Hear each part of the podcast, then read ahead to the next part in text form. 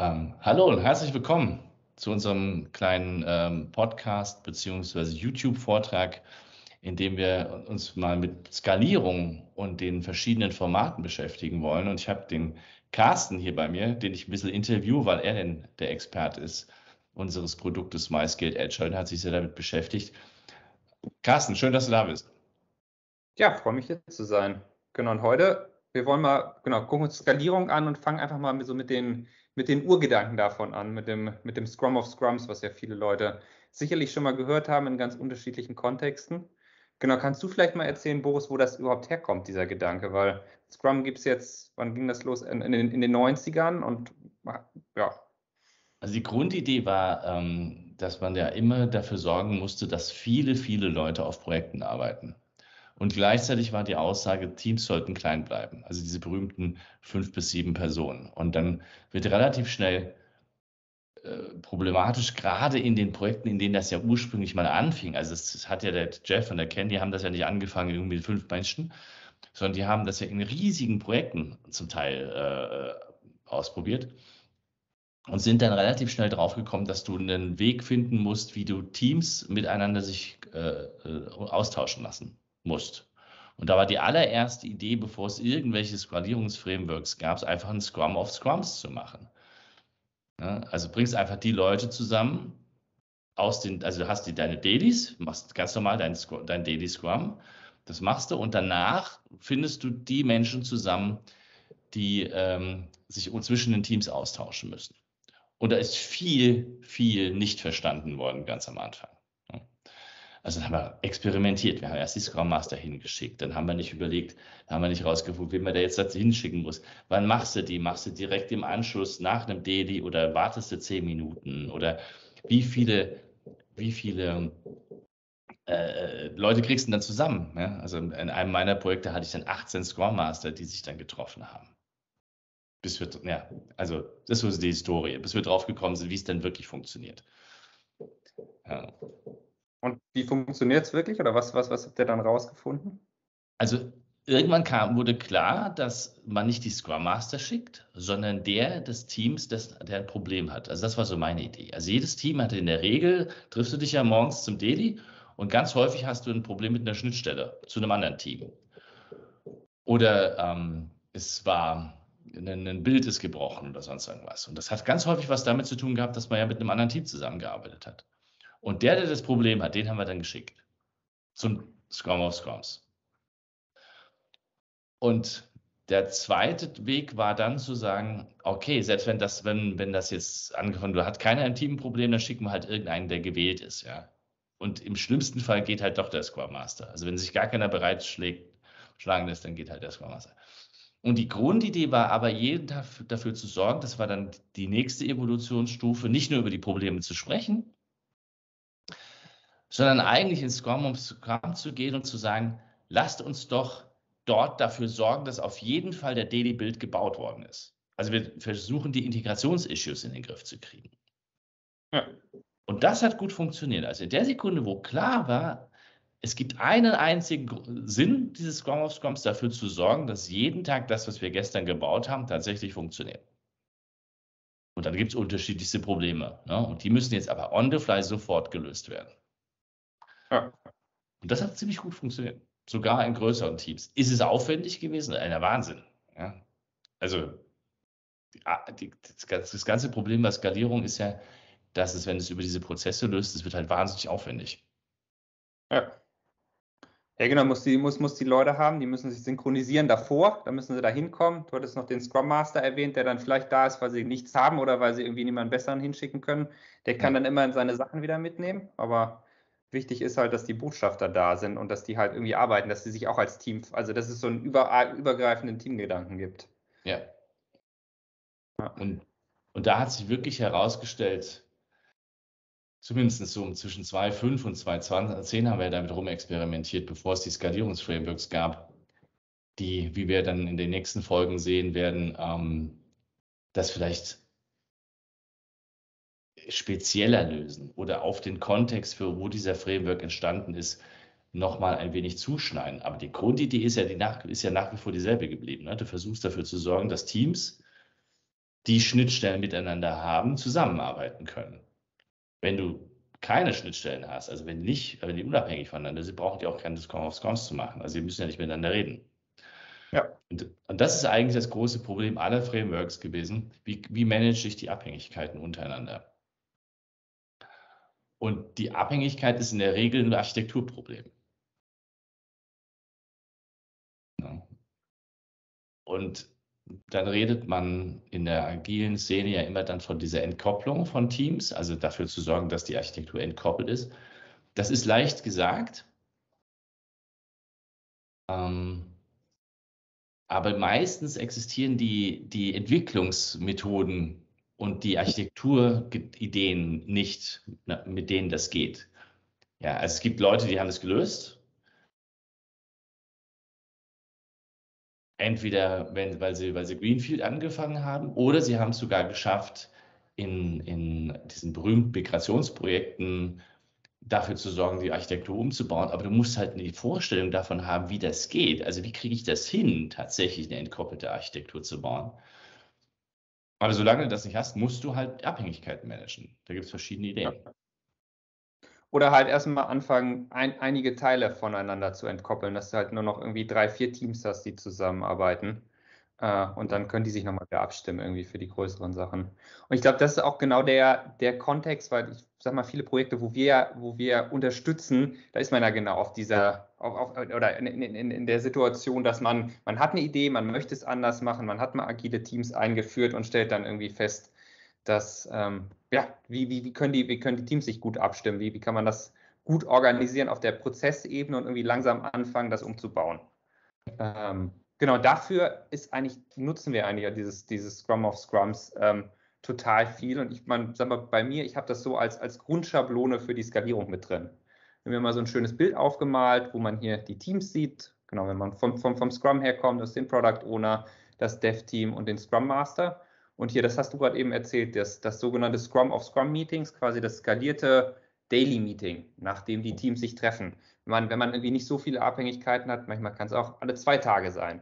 Ähm, aber halt die Idee wirklich, dass, dass, die, dass, dass der, dass, dass, dass der Dev-Team-Vertreter oder der, der Botschafter vom Team da ist, genau, die Klärung der technischen Abhängigkeiten. Man kann da auch denen irgendwie noch einen extra Taskboard verpassen, habe ich in der Praxis gesehen, oder dass man einfach mal dokumentiert, was haben wir denn, was, was haben wir denn gerade eben besprochen? Was wollen wir bis zum Ende des Tages lösen? Dass das einfach auf diesem Board da ist, hilft dann natürlich, wenn am nächsten Tag jemand anders hinkommt.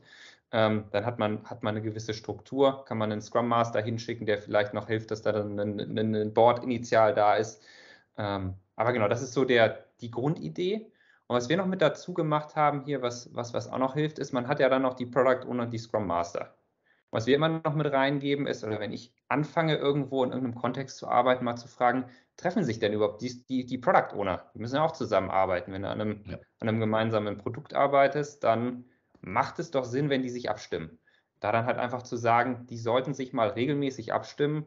Hier Ziel, Synchronisation von den Lieferungen. Wo wollen wir mhm. hingehen? Roadmap ausarbeiten. Genau, Artefakt ähm, ist dann in der Regel irgendwie ein Release-Plan oder, oder eine, eine, eine Roadmap, wo man sich dann da, kann man schön auf eine Wand oder auf ein Miro-Board machen, kann sich das anschauen. Und, und da auch immer, ich sag mal, das muss da sein. Irgendwo müssen sie sich synchronisieren. Kann also entweder machen sie es auch täglich, also ich habe da schon alle möglichen Sachen erlebt und das finde ich eigentlich das Schöne an dem Scrum of Scrums Framework. Es sagt halt irgendwie, mach das, die müssen sich synchronisieren. Wie musst du dann rauskriegen in dem Projekt? Meistens ist nie verkehrt, wenn man mal mit einer Woche irgendwie eine Stunde anfängt, dass man das mal macht. Und dann kann man mal gucken. Die, das Gefährliche ist ja, ähm, dass hier die Leute dann wieder im Wasserfall denken. Ne? Also was ich gesehen mhm. habe, ist, dass die Product Owner anfangen, die User Stories so zu schneiden, dass sie sagen, ich muss noch Design machen, das macht das eine Team und das dann implementiert das nächste Team und das testet das übernächste Team. Das passiert ganz häufig. Also die Variante hier, die macht ja nur dann Sinn, wenn man verstanden hat, dass sie alle Product Owner sich gegenseitig Features also liefern. Aber die können Abhängigkeiten voneinander haben. Also es kann sein, dass ich das eine Feature erst wirklich vernünftig hinstellen kann, wenn ein anderes Feature schon da ist. Aber dann sind trotzdem die Features da und nicht ähm, das Design-Element oder ähm, ja. das Stückchen Klar äh, Klärung, sondern ähm, aber manchmal macht es ja. tatsächlich Sinn, ein, ein, das eine Feature nach dem anderen zu bauen. Ja. Also das können, kann schon sinnvoll sein. Genau, oder du bestimmst im, im besten Fall irgendwie ab. Du, du, hast Teams, die einen gewissen Fokus haben, crossfunktional, die sagen, wir müssen erst noch das fertig bauen. Könnt ihr vielleicht schon mal, könnt ihr das von uns übernehmen, obwohl das eigentlich unser, un, unser Thema ist, wo wir ja. eher darauf spezialisiert sind. Das, das, das dann die Idee quasi, das besprechen sie da halt wirklich nicht eine, nicht eine klassische Roadmap, sondern so eine agile Roadmap, wo dann auch Sachen sich verschieben dürfen. Genau. Vielleicht die Product Owner und was auch noch, was ich auch immer, also wir, wir, wir sind ja, oder ich habe als Scrum Master gestartet, dass die Scrum Master sich auch abstimmen, ja. ähm, dass, die, dass die eher Impediment Backlog haben, dass die sich auch halt äh, gucken, erstmal im Team die Hindernisse lösen, dann aber auch sich zusammentreffen. Idealerweise ist dann hier auch jemand vom, vom, vom, vom Management dabei, irgendwie ein Bereichs, wie auch immer die heißen, Cluster Lead, Manager, was auch immer. Idealerweise vielleicht nicht die ganze Zeit von dem Meeting, wenn man sich einmal die, einmal die Woche trifft, aber vielleicht die letzten 15 Minuten, wo man dann auch wirklich die Top-Themen also geben kann, zu sagen, wir würden es gerne so und so lösen, wir brauchen von dir das oder wir kriegen es nicht gelöst, wir sind da schon zwei Wochen hinterher, was können wir jetzt machen? Äh, genau, da auch einfach wieder schauen, wie oft braucht man das. Können sich auch täglich treffen, wenn es irgendwie sehr, sozusagen, wenn, wenn, wenn sie es brauchen oder ins, ins, insbesondere, was ich immer noch mitnehme aus den Projekten, ist wirklich, wenn man startet, lieber einmal zu viel oder vielleicht einfach mal sagen, wir machen zweimal die Woche und dann, wenn man irgendwie merkt, es, es schwingt sich ein, dann da ähm, ja, dann, dann reduzieren und dann äh, ja, mehr auf Fokus und vielleicht auch mehr auf ähm, direkt irgendwie miteinander austauschen. Genau, wenn man auf das Bild guckt, frage ich dich mal, dich noch mal rein, Boris. Wie, hattet ihr da, wie habt ihr das so gehandhabt mit so einem, hier ist noch so ein CPO, ein Chief Product Owner. Äh, was, was ist da so deine Meinung zu? Braucht man den? Wann braucht man den? Braucht man den nicht? Ja, der ist ja erst entstanden, als die Projekte wirklich groß wurden. Ne? Also erstmal, ähm, also ich meine, es gibt so verschiedenste Skalierungsframeworks. Die eine reden dann von Area Product Ownern, die anderen von Chief Product Ownern. Ganz am Anfang gab es mal so diese Idee, du, wenn du mehr als drei, vier Teams hast, brauchst du noch mal einen, der übergeordnet die, ähm, die Priorisierung vorgibt. Das macht schon Sinn. Dann gibt es aber auch wieder Skalierungsframeworks, die, äh, dies, oder beziehungsweise neuere Ideen, ach, neuere, alles ist schon wieder zehn Jahre alt, die gesagt haben, warum soll ich ein Product oder mehrere Teams haben? Dann hast du das ein bisschen ähm, runterskaliert. Aber es macht schon Sinn, ab einer bestimmten Größe zu sagen, ich habe jemanden, der den Gesamtüberblick über die Funktionalitäten und wahrscheinlich auch, und das ist eine der Dinge, die, die wir ja immer wieder versucht haben zu sagen, also in einem Product Owner, der gar keine Idee von der Technologie hat und von dem, was er da baut und wo das hinpasst, der ist halt wirklich schwierig. Ne? Also ein Product Owner, der ein Produkt baut, muss eine Ahnung von dem haben, was so ein Produkt überhaupt können kann. Also jetzt nicht fantasietechnisch, sondern ich weiß, was meine Technologie in der Lage ist zu tun. Und weil das gehört ja irgendwie zusammen. Und dann kann man auch entscheiden, ähm, ob ein Feature früher oder später gebaut werden sollte. Ja. Entscheidend ist meiner Meinung nach in allen Skalierungsthematiken immer, du willst ja die Risiken managen. Das heißt, du willst ja wissen, können wir es überhaupt bauen, inhaltlich? Und da baust du in der Regel das Schwierigste zuerst. Da werden aber die Entwicklungsteams immer sagen, oh, das ist so schwierig, das würden wir nicht gerne machen. Und da brauchst du einen PO, der sagt, ich verstehe, dass für mein Produkt, für das, was ich hier vorhabe, es wichtig ist, auch zu überprüfen, ob die Technologie überhaupt funktioniert. Ob meine, ob meine, ähm, äh, ob für, für, die Art und Weise, was ich damit später vorhabe, ob ich überhaupt die ganze Infrastruktur hingestellt habe, damit das später funktioniert. Weil wenn du das erst überprüfst, ganz zum Schluss und merkst, ach, deine Server krepieren dir die ganze Zeit, weil du es zu schwach eingestellt hast, oder du hast zu weiß ich nicht, du hast die falschen Schnittstellen gebaut, die, die nicht dick genug gebaut worden sind, dann hast du halt ein Problem. Und dafür ist ein PO wirklich gut. Und der brauchst du einen, der das Gesamtbild im Kopf hat. Und nicht nur, ja. nur in Anführungszeichen, ähm, das, das, das ähm, Bild des eigenen Teams.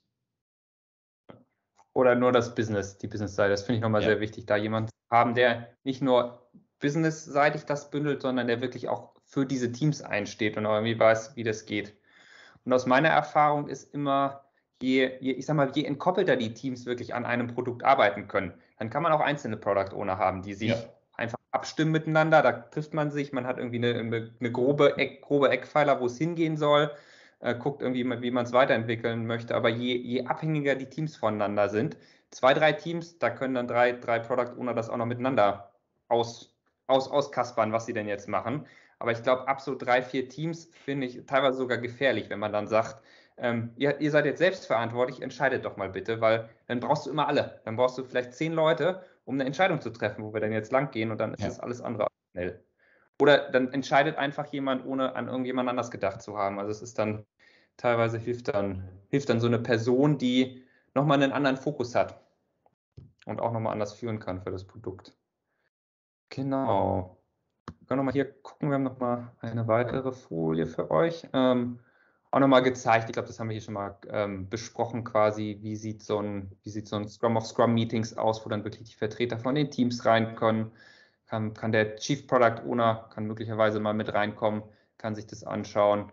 Kann man in einigen Kontexten mag es vielleicht auch Sinn machen, einen, einen Chief Scrum Master zu haben, wenn es dann darum geht, irgendwie mit dem, je größer der Kontext eigentlich. Ähm, Genau, um auch nochmal, wenn es da auf der Business-Ebene nochmal mehrere Stufen gibt, vielleicht macht es dann Sinn, dass einer sozusagen nur das, nur, nur oder hauptsächlich die Business-Leute ähm, bespielt und versucht auch aus denen ein Team zu machen. Das kann man dann gut an so einen Chief Scrum Master geben.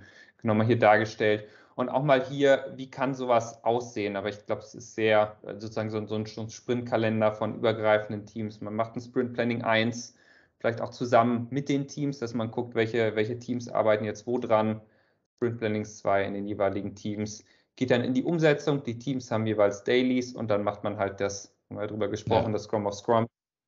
Und dann wieder Sprint Review, Sprint, Revo, äh, Sprint Retro übergreifen und dann wieder im Team. Und das ist auch, also viele Leute kennen das wahrscheinlich, aber gerade wenn man in Projekten anfängt, das neu einführt, das einfach mal visuell zu machen, einfach den Leuten zu sagen, wir sind gerade da, das hilft, weil es sind ja doch recht viele aufeinander aufbauende Meetings, sagen wir mal so, und dann den Leuten auch zu sagen, den, den ganzen anderen Krams braucht ihr vielleicht nicht. Ähm, genau. Ja, das Entscheidende ist, es war so leicht. Ne? Also die, die, die, Grundidee der Scrum of Scrums ist ja tatsächlich zu sagen, ich lasse die Leute miteinander äh, sich nochmal abstimmen, die sich nochmal abstimmen müssen. Und das ist tatsächlich entscheidend. Also wenn das zu einer neuen äh, Hierarchie wird, also das ist ja ganz am Anfang auch passiert, ne? da hast du die Scrum Master geschickt und die Product Owner hat es getroffen und plötzlich war war der Scrum Master der Scrum Master plötzlich der Chef der Scrum Master und hat dann angefangen, ja. äh, da direktiv zu werden. Und vielleicht wollte das auch gar nicht, aber er hat halt gemerkt, dass am Anfang die Menschen noch gar nicht genau gewusst haben, wie sie das jetzt sich neu organisieren. Weil das mit diesem selbstorganisierten und was habe ich jetzt für eine Verantwortung und das ist ja alles nicht trainiert und, und gelernt. Und dann passiert das ganz schnell, dass du so eine Zuschreibung erzeugst. Dann gehen dann alle ja. halt zum Scrum of Scrums und hören sich an, was dort erzählt wird. Ja, ich meine, dann, dann funktioniert es nicht mehr. Die Grundidee ist, du musst gemeinsam ein Problem dort lösen wollen. Und je fachlich und inhaltlicher das ist und je weniger formell und im Sinne von, wir, wir tauschen uns nur aus, sondern wirklich, wir wollen dann gemeinsam ein Problem lösen. Wenn du das, das im Hinterkopf hast, ist fast egal, wer da hingeht. Genau, oder in dem Sinne, was du auch nochmal sagst, gefährlich, wenn die Teams sich überlegen, aber ah, wir haben ja den Scrum Master, der hat ja eh nichts zu tun, gefühlt. Ja. Ähm, wir schicken einfach den Scrum Master hin, dann kann, können die sich dann austauschen über die Probleme, wo sie halb irgendwie involviert sind und das dann wieder an die, an die Teammitglieder routen. Das habe ich auch schon ja. gesehen. Also genau. Das nicht. Aha. Und dass dann der, der Scrum Master irgendwie zu demjenigen, so der, der, der Verteiler, der ist dann, wieder der Verteiler von, von, äh, von den Aufgaben und irgendwie sagen, wer, wer, wer, wer kann das jetzt machen? Das muss mal irgendjemand machen. Ja, also dann hast du die alte Projektmanagement-Riege zurückimplementiert und das hilft dann eigentlich wenig. Ne? Also das, das war nicht der Kerngedanke. Ja, aber das spannenderweise, weil du vorhin eine Geschichte erzählt hast und ich glaube, dieses mit hier, das unser, dieser Überblick über das Scrum, was kommt, ist das ist eine schöne Gelegenheit, das nochmal aufzurollen. Die Geschichte dieses Meetings ist ja tatsächlich zu versuchen, wie man es anders machen konnte als klassisch. Und da sind ganz viele Dinge am Anfang komplett schiefgelaufen weil wir alle nicht wussten, was man da jetzt machen soll. Ne? Also weil du kommst ja mit dem klassischen Idee, es gibt Projektmanager und Leute und Teamleiter und sowas. Und fängst du dann so Zeugs an und denkst dir, oh mein Gott, was machen wir da jetzt eigentlich? Und es hat lange gedauert, bis man herausgefunden hat, wie man diese Dinge effektiv macht. Und das, was ihr heute in MySkilled Agile erzählt, ist ja quasi ähm, das Wissen dessen, wie es funktionieren kann.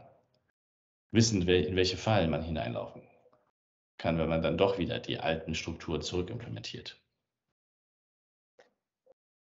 Genau, deswegen, ich glaube, der Grundgedanke, und das steckt ja in allen, in, in, in, in allen deren Skalierungsframeworks, die wir uns die nächsten, nächsten Folgen noch anschauen werden, drin quasi, diese, diese Grundidee, dass die richtigen Leute sich äh, abstimmen und da tatsächlich das, das, das auch in einer gewissen Art und Weise anders machen, als es davor war. weil nur äh, so wird es dann auch irgendwie effektiv und die Problemlösungen kommen schneller.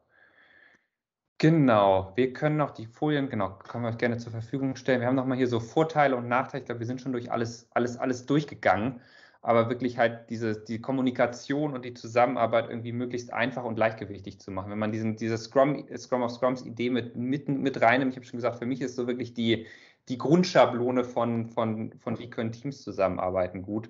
Dafür ist es da, das kann man nehmen, kann dann auch für sich anpassen und insbesondere halt Abhängigkeiten zwischen Teams managen, reduzieren, nach vorne planen. Genau, Nachteile haben wir mal aufgeschrieben. Es geht halt wirklich sehr stark um, um, um, um, um, um diese Prozesse. Es geht darum, oder ich glaube, die Voraussetzung davon ist, dass man mal mehr oder weniger ähm, crossfunktionale Teams hat. Ähm, und es sagt aber, genau, es geht von der Idee aus, die machen schon Scrum oder sind in irgendeiner Form so aufgebaut. Man kann das natürlich in jeglichen Kontexten auch diese einfachen ja, Prozesse einführen. Dann kriegt man aber möglicherweise vielleicht nicht ganz das raus, was man haben möchte. Also das ist schon so die, die Grundidee. Äh, man muss schon mal ein bisschen wahrscheinlich seine, seine klassischen Teams mit Teamleitern umgebaut haben, um das mal auszuprobieren. Ähm, genau, geht ganz stark, ich sage mal so, die, die, die Grundidee irgendwie zehn, neun oder maximal so viele Teams, die irgendwie zusammenarbeiten, da so eine leichtgewichtige Struktur einzuführen. Gut für irgendwie Projekte, äh, wo, wo irgendwie starke Abhängigkeiten bestehen. Ähm, dafür macht es aus unserer Sicht sehr, sehr, also macht, Sinn, das auch dann einfach so einzuführen und das dann damit zu starten und dann einfach zu gucken, was braucht man noch ähm, und dann gucken, wie es dann auch läuft und dann im, im Sinne von den Retros hatten wir gezeigt, dann auch anzupassen, zu sagen, brauchen wir es jeden Tag, brauchen wir es alle zwei Tage, ähm, und auch mal damit zu spielen, zu gucken, wer geht denn genau hin und wie kann man das auch irgendwie hinbekommen. Ja, das ist, das ist die Schönheit dieser, dieser Variante. Also man muss, es ist was für Leute, die, die ähm, vielleicht schon ein bisschen Ahnung haben von Scrum, wenn sie, wenn sie große Projekte machen wollen und die auch im Kopf frei sind zu sagen, ich probiere was aus. Also und dann nicht so nicht so ganz, also wir haben das ja früher dann hardcore bei The Book gemacht, ne? Also dann musste dann jeder Scrum Master zum, also wir haben dann um 9.10 Uhr und seit 9.40 Uhr um 10 unsere Meetings gehabt, das war dann wirklich getaktet, wie, wie ein Uhrwerk, ne? Der Klassiker. Heute würde ich das viel, viel dynamischer machen und, und mir überlegen, was macht wirklich Sinn, welche, welche Teams müssen zusammenarbeiten und vielleicht hast du sogar bei zehn Teams, die miteinander arbeiten müssen, drei Leute, drei, Teams, die sind stärker involviert, die machen vielleicht dann jeden Tag ein, ein Scrum of Scrums und die anderen sechs oder neun oder, oder, oder sieben, die dann übrig bleiben, die machen das nur alle drei Tage oder sowas in Scrum of Scrums. Das, das, damit könnte man ja spielen. Aber dazu brauchst du die Flexibilität. Das ist die Schönheit dieses, dieses, dieses Ansatzes. Ist auch der Nachteil. Also, wenn man jemand, der wissen will, wie es genau geht, der könnte damit zu wenig Anleitung haben. Genau, die sagen dann, wie ist es denn jetzt genau? Sag doch mal. Und da, ähm, aber da finde ich, gibt es auch, wir, wir, wir haben das ja schon mal gesagt, also da vielleicht wenn man das braucht oder einfach mal für, für, für, für, für einen ersten Aufsatz einfach zu sagen, hier starten wir mal täglich, hier starten wir mal einmal die Woche auf, auf der anderen Ebene und dann kann man sich ja langhangeln. Die Menschen sind dann ja aus den Gruppen raus auch dann einfach kontinuierlich weiterentwickeln. Genau. Cool. Wenn ihr Fragen habt, ihr Lieben, dann schreibt einfach dem Carsten. Ähm, entweder direkt hier unter den, den, den, den Channel, also unter das YouTube-Dings, in die Shownotes heißt das ja immer, oder schreibt uns eine E-Mail. Wir äh, beantworten die Fragen gern. Perfekt. Und dann, genau, freuen wir uns drauf. Gerne auch, wenn ihr irgendwelche coolen Anwendungscases habt, postet es da auch rein oder erzählt, wie ihr es angewendet habt und wo es euch bei hilft. Und dann schauen wir uns beim nächsten Mal das Bless Framework an, ähm, was tatsächlich darauf von den Grundideen sehr stark aufbaut. Freue ich mich schon drauf, lieber Carsten. Bis denn. Bis dann. Ciao.